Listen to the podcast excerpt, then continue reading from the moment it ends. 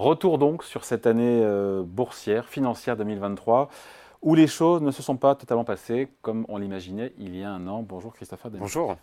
Pour Pictet Asset Management, euh, fin 2022, on rembobine un petit peu, euh, on avait tous peur de cette possible récession en 2023 finalement. cette récession tant redoutée ne s'est pas produite. PIB mondial en hausse de 3,5%, 2,5% aux États-Unis et 0,5% en zone euro. Voilà, déjà.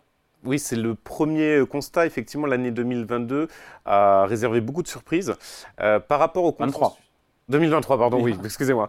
2023, par rapport au consensus, on a eu effectivement un grand écart. Alors, on sait qu'habituellement, il y a toujours des erreurs par rapport au consensus, mais c'est vrai que pour l'année 2023, bah, finalement, il y a eu son flot d'erreurs, que ce soit effectivement en termes de croissance et de récession, qui était un peu la grande thématique, le risque de récession aux États-Unis.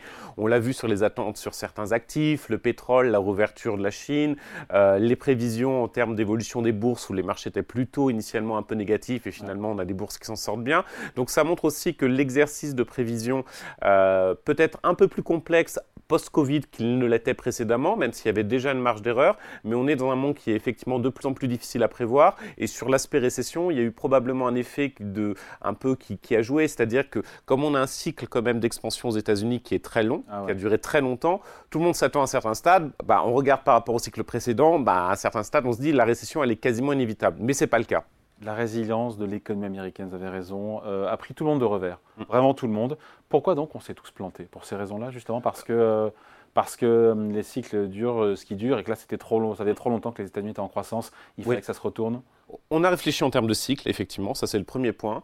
On avait certainement euh, en termes d'erreur le fait que beaucoup anticipaient que le marché de l'immobilier américain serait la première pierre qui allait flancher et finalement ça entraînerait le reste un peu de l'économie américaine. Et finalement le marché de l'immobilier est beaucoup plus résistant qu'il ne l'était précédemment, notamment parce que finalement les, ménages américains ont en grande partie emprunté à des taux fixes et non plus à des taux flexibles, donc ils ont été un peu résilients euh, face à la remontée des taux. Et certainement aussi un point de surprise, c'est euh, la résilience du consommateur américain dans son Alors on savait bien sûr qu'il y avait le surcroît d'épargne Covid, mais on pensait qu'il aurait été utilisé plus rapidement. Là, il en reste encore un tout petit peu. Vraisemblablement, on devra utiliser l'intégralité d'ici le premier trimestre de l'année prochaine. Mais c'est vrai que ces trois éléments qui ont été mis bout à bout font qu'on a une économie américaine qui a été euh, très résistante. Voilà. Et également sur l'inflation, ça s'est pas passé comme on l'imaginait. L'inflation a reflué, en tout cas. on se parle plus vite que prévu cette année. Oui, et là, je vous avoue que même pour autant, je ne m'attendais pas à un scénario de récession pour les États-Unis, autant je pensais que l'inflation allait être plus persistante à des niveaux beaucoup plus élevés. La réalité, c'est vrai que les banques centrales, en particulier, ont fait un, job admirable à cet égard. Ils ont réussi à faire fléchir l'inflation beaucoup plus rapidement que prévu, en jouant bien sûr sur la demande. Alors, il y aura bien sûr des conséquences qu'on va percevoir un peu mieux en 2024 sur quel va être l'impact de ces hausses de taux qui ont été extrêmement importantes, surtout que zone euro. Hein. Au niveau mondial, on est à peu près à plus de 520 points de base de hausse de taux, donc c'est énorme en un an. mondial en un an En un an.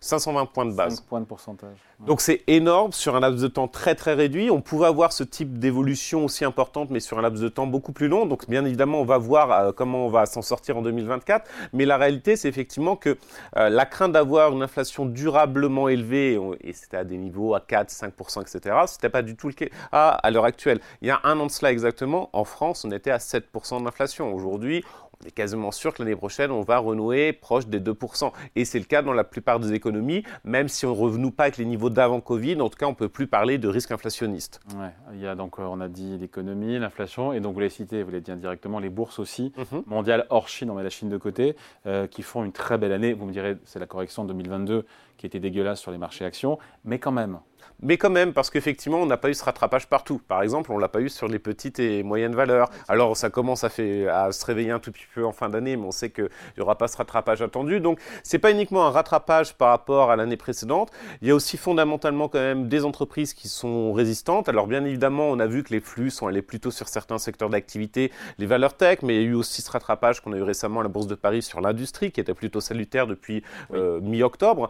Euh, on a également aussi certainement beaucoup d'investissements investisseurs qui considèrent que les entreprises, elles ont réussi à faire face non seulement à la Covid, euh, à l'inflation. Finalement, toutes les entreprises ont eu une sorte de euh, market power, pricing power. Vous avez dans le même temps aussi des consommateurs résilients, donc c'est positif pour les entreprises.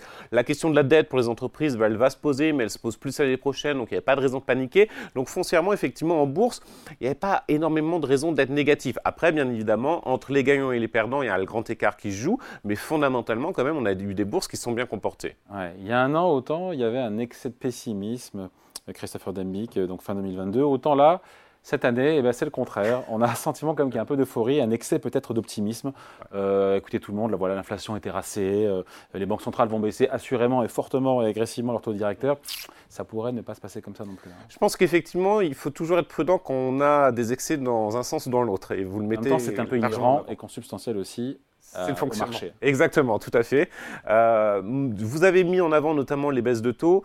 Euh, de mon point de vue, le marché est beaucoup trop optimiste sur l'ampleur et la vitesse de la baisse des taux par les banques centrales. Le message qui est envoyé par les banquiers centraux, c'est qu'ils vont être très prudents dans tous les cas. Certaines banques centrales ont même des raisons macroéconomiques de ne pas agir trop rapidement, notamment aux États-Unis. Donc le fait que le marché réfléchit en cycle comme si on était dans des cycles précédents où on baissait les taux de 100, 150 points de base en l'espace même de moins d'un an, à mon avis, c'est une lecture qui est un peu erronée. On avait eu déjà cette lecture erronée sur 2023 euh, avec les hausses de taux. Pour la BCE, par exemple, il y avait un écart de 100 points de base entre ce qui était attendu en termes de hausse de taux et ce qui s'est réalisé. Là, on... Et là, à mon avis, on est à peu près sur le même type de dynamique. Donc, il faut être très prudent parce que n'oublions pas que c'est aussi ces anticipations de baisse de taux qui alimentent au niveau boursier euh, la bonne tenue à l'heure actuelle. Allez, merci beaucoup. Explication signée Christopher Dembic pour Pictet Asset Management. Merci. C'est beaucoup. Salut.